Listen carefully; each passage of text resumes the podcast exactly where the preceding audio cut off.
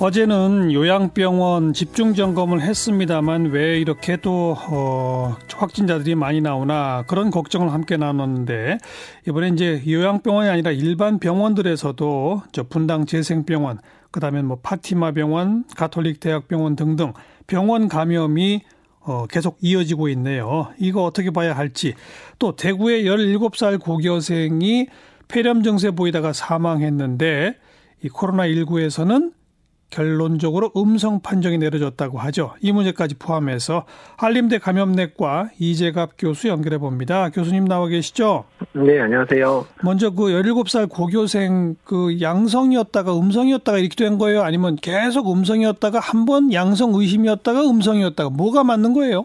어, 후자가 맞는 것 같고요. 일단은 어. 병원 측 발표로 얘기하면 거의 뭐 12번 정도까지 검사를 했었고 계속 음성이었고 예. 그다음에 마지막에 이제 너무 이제 시간이 지나서 이제 가래나 아니면 이제 상기돼서 안 나올 수 있으니까 뭐 소변에서 검사를 했었던 것 같은데 예. 거기서 특정 유전자 하나에서만 양성이 좀 나왔어서 의심이 된다 이렇게 생각을 했었던 것 같고요. 예. 질병관리본부에서 이제 질병관리본부 자체 검사랑 그다음에 두 개 대학병원에서 검사를 했는데 일단은 유전자 검출이 없다 이렇게 결론을 내린 것 같습니다. 그러면 음성인 겁니까 한마디로? 일단 음성으로 보는 게 맞지 않을까 생각이 들거든요. 여러 어. 기관에서 동시 검사해서 예. 음성으로 나왔기 때문에요. 그리고 예. 직접적 사인은 그러면 뭐 더 규명을 해 봐야 아는 건가요? 예, 일단 어떤 사인 자체는 이제 급성 폐렴으로 인한 사망으로 이제 추정은 되고요. 네. 일단은 이제 젊은 사람에서 올 수 있는 그 극심하게 올 수 있는 폐렴 종류들이 좀 있기는 있는데 흔하지는 않습니다. 아주 흔하지는 않는데 예. 가끔 뭐 바이러스든 세균에서든 아주 드물게 이렇게 올 수는 있고요. 네. 그래서 조금 그렇게 사망하게 해서 많이 안타깝기는 합니다. 네. 뭐 상당히 전문 용어긴 합니다만 여기 사이토카인 폭풍이라는 게 뭐 등장을 하더라고요. 근데 이게 뭐예요? 그 되게 이제 젊고 건강한 사람들은 폐렴을 앓든 어떤 뭐 모든 이제 감염이 되더라도 대부분 이제 전고 건강해서 잘 이겨내기는 하는데요. 예. 근데 가끔 이런 세균이나 바이러스가 내 몸에 들어왔을 때 이 바이러스에 대한 면역 작용이 너무 심하게 일어나서 아. 이런 바이러스 자체가 이 사람을 힘들게 하는 게 아니라 내가 만든 면역 작용이 나를 힘들게 하는 예. 그때 주의 주된 물질이 사이토카인이거든요. 예, 예. 일단 그래서 이제 그렇게 2차적인 손상을 통해서 이런 중증으로 가는 상황들이 예전에 우리가 신종플루 때도 꽤 경험을 했었고요. 네. 그다음에 메르스 때도 경험을 했었었는데요. 이제 그런 상태가 아닐까라고 추정을 하는 거죠. 그렇군요. 네. 자, 그건 그렇고 그 소변으로도 코로나19 검사가 가능한 거예요? 어, 일단은 이제 코로나 바이러스가 이제 진행이 되면, 그 호흡기에서도 나오지만 일부 소변이라든지 일부 대변에서도 이제 바이러스가 나오거든요. 예. 특히 대변이나 소변에는 좀 후기에 좀 더 길게 나올 수 있다고 하기 때문에 음. 가끔 진단이 호흡기로 잘 진단이 안 됐지만 그 코로나 바이러스 감염이 아주 의심되는 경우는 대변이나 소변에서 검사를 해보기도 합니다. 네. 아니, 이게 또 상당히 민감한 게 공중 화장실 이용을 상당히 꺼리게 되는 하나의 요인이 될 수도 있거든요. 어떻게 보세요? 아, 근데 일단은 뭐 지금 대변에서나 소변에서 직접 사람으로 이제 감염이 됐다 이런 보고는 없는데요. 네. 가능성이 아예 없는 거는 아니기 때문에 그래서 저희가 일단은 이제 화장실에서의 기본적인 애절들 특히 대변 같은 거 내릴 땐 뚜껑 덮고 내리거나 이런 얘기들을 강조하는 이유가 중에 하나기도 합니다. 네, 그렇군요. 자, 그리고 뭐 분당 재생병원 또 파티마 병원 뭐 등등 쭉 병원 감염이 상당히 오래전 초, 초창기부터 우려됐던 건데 그동안 그러면 잘 막아왔었는데 그죠?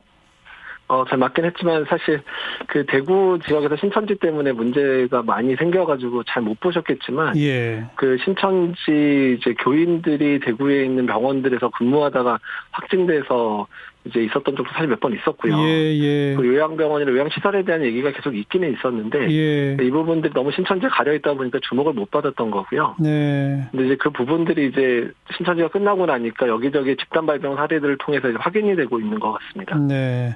그 바로 그 요양병원 또 그냥 일반 병원 가장 경계하고 취약 지점이죠.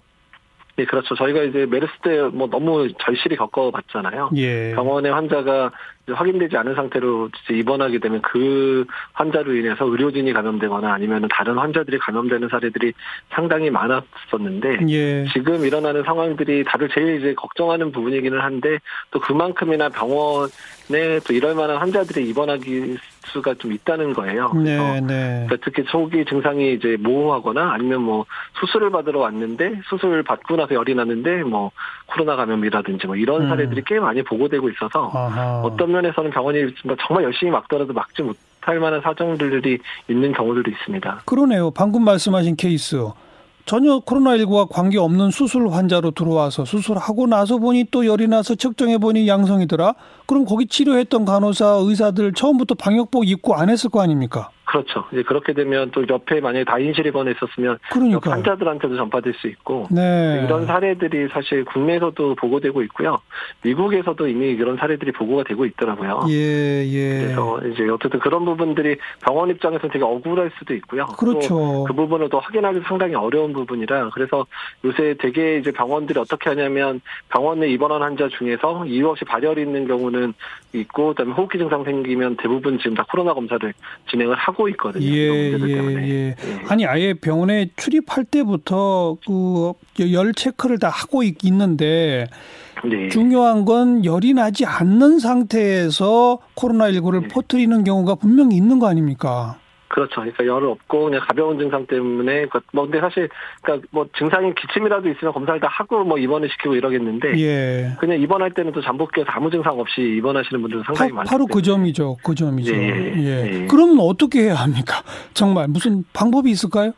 그래서 사실 이제 병원급도 그렇고 요양병원도 마찬가지지만 발열 환자에 대한 감시를 되게 충분히 잘 해야 되는 상황이고요. 예. 그리고 조금이라도 의심이 되면 일단 1인실 격리실로 옮겨놓고 예. 검사 진행하고 또 음성이면 또 격리를 푼다든지 예. 이런 식으로 능동적으로 대처할 수밖에 없고요. 예. 또뭐 그렇게 이제 1인실 격리에서도 이미 거기서 양성이 나와버리면 그 다인실에 있었던 하루라도 이틀 동안에 의료진이나 다른 환자들도 전파가 되기 때문에 예. 그런 여러 가지 문제 때문에 병원 내에서는 환자들도 그렇고 또 의료진들도 다 마스크를 쓰도록 지금 계속 하고 있죠. 하고 있습니다. 근데 네. 지금 이제 의료진들 마스크도 이제 빠듯해가지고 환자들한테 드릴 마스크가 사실 많지 않아서 예, 예. 그런 부분들도 좀 사실 우려가 되고 특히 요양병원 같은 경우는 종사자들한테도 좀 마스크가 충분히 공급이 안 되고 있거든요. 네. 그래서 그 부분들은 정부에 좀 계속 저희가 요양병원인 종사자를 일단 씌울 수 있도록 건의를 하고 있고 환자들 같은 경우에는 요양병원이나 요양시설에 대표가 좀 대신 구입할 수 있게 좀 해주, 해주면 좋겠다.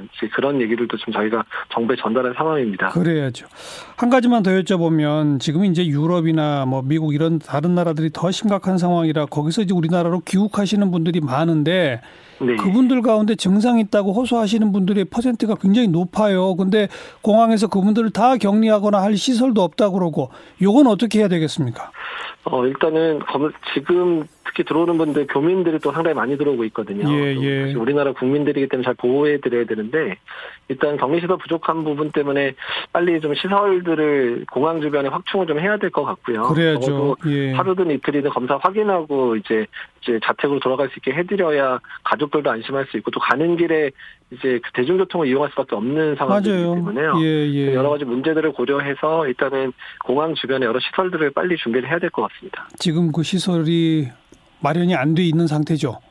그러니까 이제 워낙에 검역소에서 수용할 수 있는 한 30여 명밖에 안 되거든요. 검역소의 격리 건물 자체가. 그걸로는 택도 없죠. 네, 택도 없습니다. 지금 뭐 들어오는 숫자가 특히 교민들이 막 지금 짐 싸서 막 들어오고 있는 예. 상황들이어가지고요. 예. 그래서 뭐 몇백 명 수준의 그런 시설들을 공항 주변에 빨리 마련해야 되지 않을까 생각이 듭니다. 공항 안에 호텔 뭐 이런 시설도 있지 않나요? 그런 걸 좀 긴급하게 빨리 전환해서 활용할 수 있게 해야 되지 않을까요?